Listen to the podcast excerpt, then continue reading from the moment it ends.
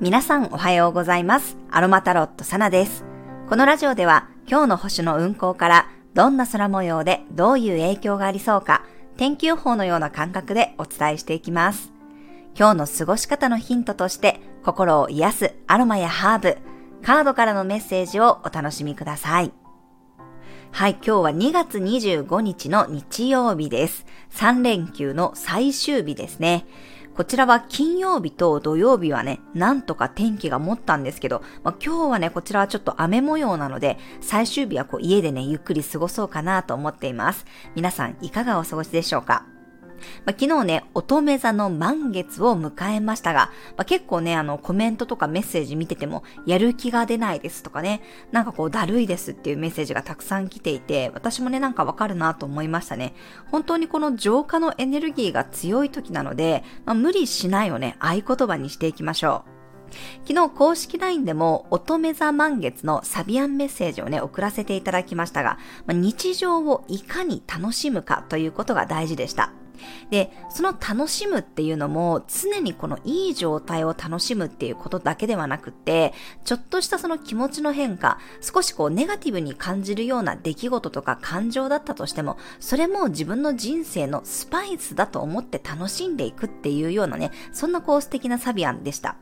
これ私はですね、あの、北米に住んでいた時に、なんか一年の半分ぐらいがね、冬だったんですけど、まあその時、あの、特になんかそういう小さいイベントとかね、なんかこの日常の小さなことをすごくこう楽しむっていうところに意識を置いていました。じゃないと、なんかなかなかこう外に出られなかったり、ずっと雪が続いたり、やっぱり寒い環境の中で自分がこううつうつとしていくんですよね。だからこそ、なんかその何でもない日常をいかに楽しむかっていうことだったり、ちょっとしたこのイベントを全力でこう楽しむっていうことをやってたんですよね。そうなので、なんか今もなんかそういうことってすごい大事だなって自分の中で思っていて、例えばそれがこういう月のサイクルで新月とか満月のタイミングっていうのが分かったりすると、私の中ではやっぱりその新月満月っていうのを自分の中のその1ヶ月の節目として考えて、そこに合わせたね、この自分の調整をしていくっていうのも、この自分のの機嫌を取るっていうことにね、つながっているなと思っています。なので昨日は私がね、普段から使っているバスソルトのね、作り方をインスタグラムにアップしました。バスソルトっていうか、エプソムソルトをね、私は使ってるんですけど、やっぱりね、家族が多いので、最初にね、お風呂に入る人と、最後にお風呂に入る人の時間差がね、結構あるんですよね。なので、どうしてもこの置いたき機能をね、使うことがあるんですけど、バスソルトをね、使った状態で置いたきすると、なんかこの循環装置のこの故障の原因になるということで、あんまりこう岩塩とかをね、使えないんですよね。なので、我が家はエプソムソルトを使っています。で、これは置いたきとかね、あとは残り湯を洗濯に使う人なんかにはおすすめです。で、アロマとかハーブを入れなくても、エプソムソルトだけ使っていただいてもいいですし、私も普段はね、このエプソムソルトだけ入れてます。でも、ちょっとこう、新月満月とかね、いつもよりこう、スペシャルにしたいなって思った時とか、あ、いつもより少し疲れたかもって思って、この癒しが欲しいなって思った時には、あの、好きなね、アロマの香りでバスソルトを作って入るようにしています。まあでも作るっていうかね、本当に混ぜるだけなんですよ。で、あのー、インスタグラムのね、リール動画にはちょっとおしゃれな感じで 載せてるんですけど、私はもう普段あの、ジップロックにね、入れてね、全部こう、もみもみしてね、あの、すぐに作っていますので、そういう作り方で、こう、簡単にね、あのー、入浴を楽しむことができます。わざわざ、あの、入浴剤買わなくても、お気に入りのね、アロマが何本かあって、エプソムソルトがあれば、本当にこう、自由にね、自分の好きな香りで作ることができるので、おすすめすめです。あの、今回の乙女座満月のアロマブレンドや具体的なレシピはね、インスタグラムのあの、リール動画の概要欄に載せていますので、よかったらね、そちらも覗いてみてください。ぜひね、試していただけたらと思います。はい、ちょっと前置きが長くなりましたが、今日の星読みをしていきます。今日の月は乙女座からスタートです。まあ、もうほぼね、満月と同じ星の配置になっています。まあ、満月がね、え昨日は夜遅い時間だったので、その続きっていう感じですね。そして、お牛座の木星が、魚座と乙女座の葛藤をね、この仲裁してくれてるんですけど、やっぱりお牛座っていうことで、香りがいいものとかね、素材がいいものを取り入れるのは、今回の満月もすごくおすすめです。なんかこう自分がね、もっと楽になっていいということをこう許可するには、肉体をまず癒す。五感を刺激すると良さそうなんですね。そうすることで、この乙女座の真面目さがね、少し緩んで、気持ちも楽になっていくんじゃないかなと思います。ああすべき、こうすべきっていうことを手放してね、ぜひ自分の心の声に耳を傾けていきましょう。具体的な、こう、現実的な調整をするにはね、もってこいのタイミングなんです。乙女座のその調整力と土星っていうのはやっぱり軌道修正のエネルギーなので、なんかやっぱり現実を見てちゃんとね、手こ入れするっていうこともできるんじゃないかなと思います。ただ、この月という感情に対して土星がやっぱりプレッシャーをかけてくるので、なんかこう、ワクワクするような気持ちでもやっぱりないんですよね。どっちかっていうと、こう、チーンってちょっとこう沈むようなエネルギーだったりします。でもそれを調停しているのが大牛座の木星なので、やっぱり自分で意識して素材のいいものに触れるとかね、食べるとか、香りのいいものを取り入れることによって、ちょっとでもその土星に抑えられた月をね、癒せるんじゃないかなと思いますので、ぜひご自身でね、ちょっと香りなんかを使って気分を上げていただくといいかなと思います。はい、では続きましてカードからのメッセージお伝えしていきます。はい、今日のカードからのメッセージ。今日もシンプルアンサーオラクルカードから1枚もらっていきます。おお、はい、めくれました。サンクゴッドのカードが出てきた。はい、55番のカード。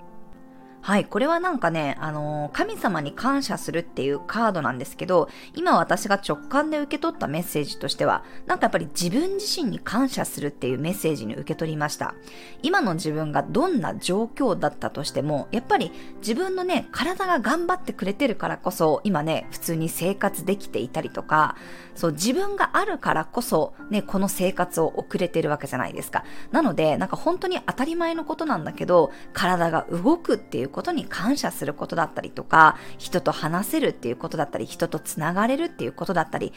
例えばたわいもないこうテレビを見て笑えるっていうことだったり、何でもいいので、やっぱり自分の体とか、自分の心に対してこの感謝をするっていうのが今日はすごくいいんじゃないかなと思いました。なんかね、他者にっていうより、すごいやっぱり自分に感謝を向けてねってことを言ってる感じがするんですよね。なんか当たり前すぎてなかなかこう自分に感謝するなんてことはないかもしれませんが、なんかあえてここでこう自分で自分をね、抱きしめてこうギューってね、体をして、体をこうさすってあげたりとか、オイルでマッサージしてケアしてあげて、あ、私いつも頑張ってるねってこうやってあげるのってなんかすごくね、いいんじゃないかなって今思いましたね。はい、なのでアロマを使ったりとか、バスソルト作ってみたりして、自分のためにやっぱり自分を癒すっていう時間をね、ぜひ作っていただけたらと思います。はい、以上がカードからのメッセージでした。では続きまして今日のトークテーマに入っていきます。今日のトークテーマは、水星魚座期間はカードリーディングを楽しもうというテーマでお話ししていきます。はい、水星というね、知性や言語を司る天体が今ね、魚座という感受性の高い星座に入っています。これはね、分析するとか、計算するとか、仕事をするっていう彗星よりも、やはりこう芸術的な感性や見えない世界から何かを感じ取るエネルギーなんですね。あの、水星星座が水の星座の人はね、言葉で何かを説明するよりも、まあ、映像や歌や感情で何かを訴えることの方が得意だったりね、理解しやすかったりします。もしくはその言葉の表現力も、なんていうのかな、そのストレートに言葉で伝えるっていうよりは、ものすごいこう独特な、なんかエモい感じのね、表現ができたりとか、この情感が漂うような表現力ができる方もいらっしゃいますね。なので頭で何かを考えるというよりは心で感じる何かをこう感じ取ることができるようなね水星魚座期間になるのでもうこれはねぜひ皆さんにもタロットとかオラクルカードを楽しんでいただきたいと思います。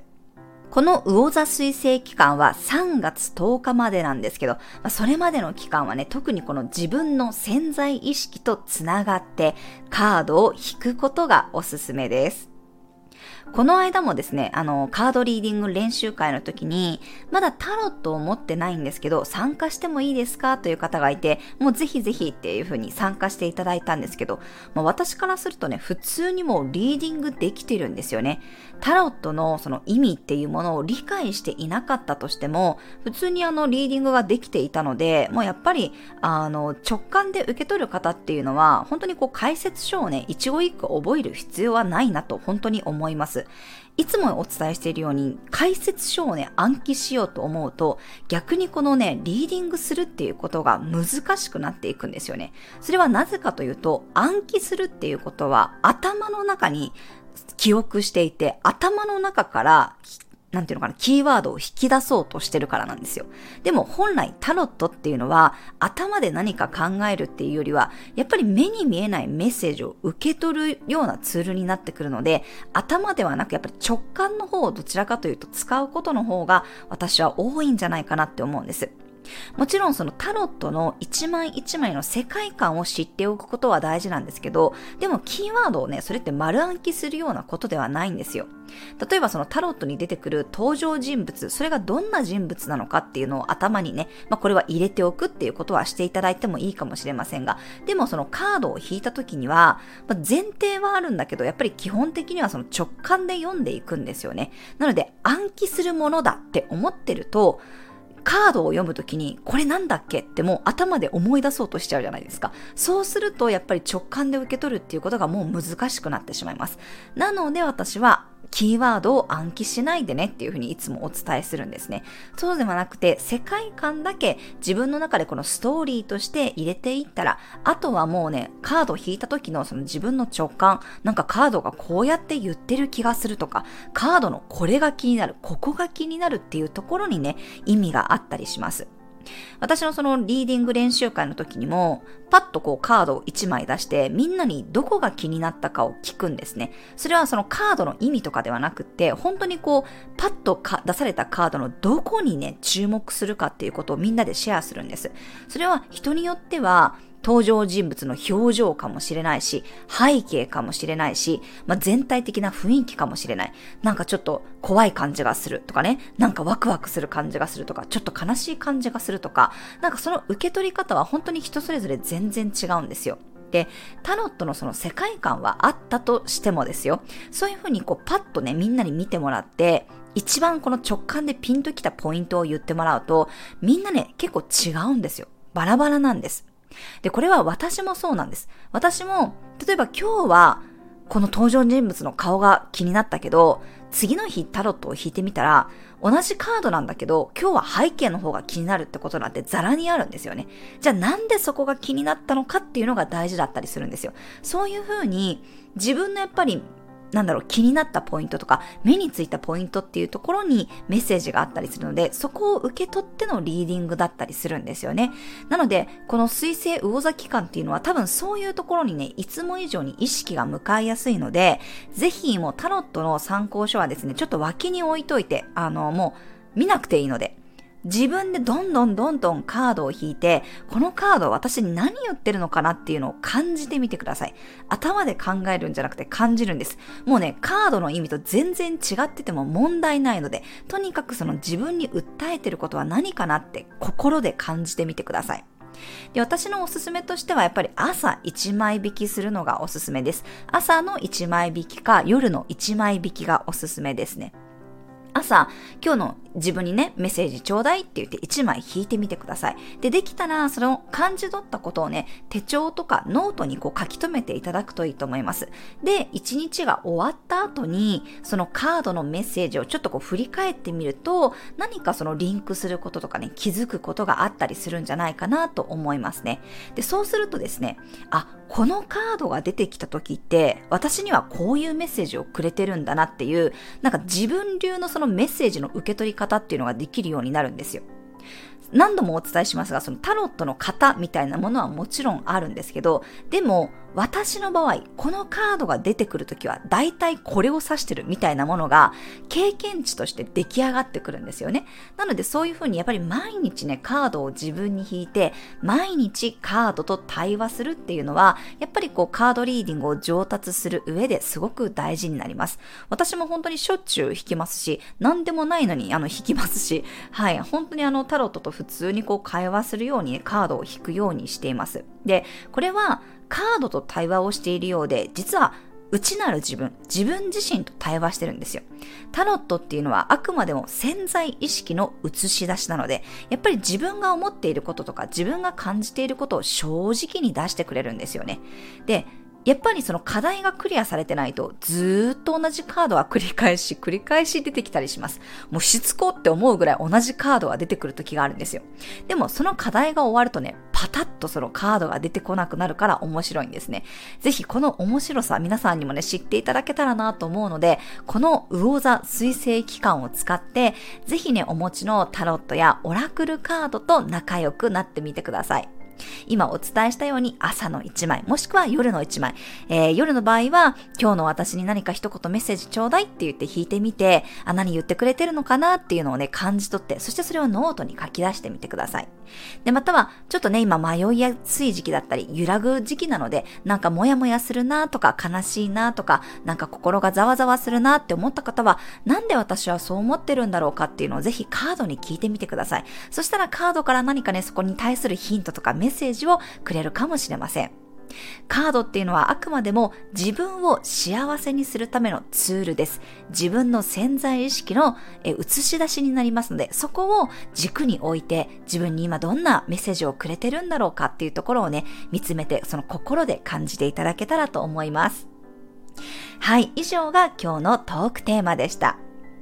はい、今日までですね、12星座別の運勢お休みとさせていただきます。はい、3連休最終日ですが、皆さんね、それぞれ気持ちよくお過ごしください。お出かけの方は気をつけていってらっしゃい。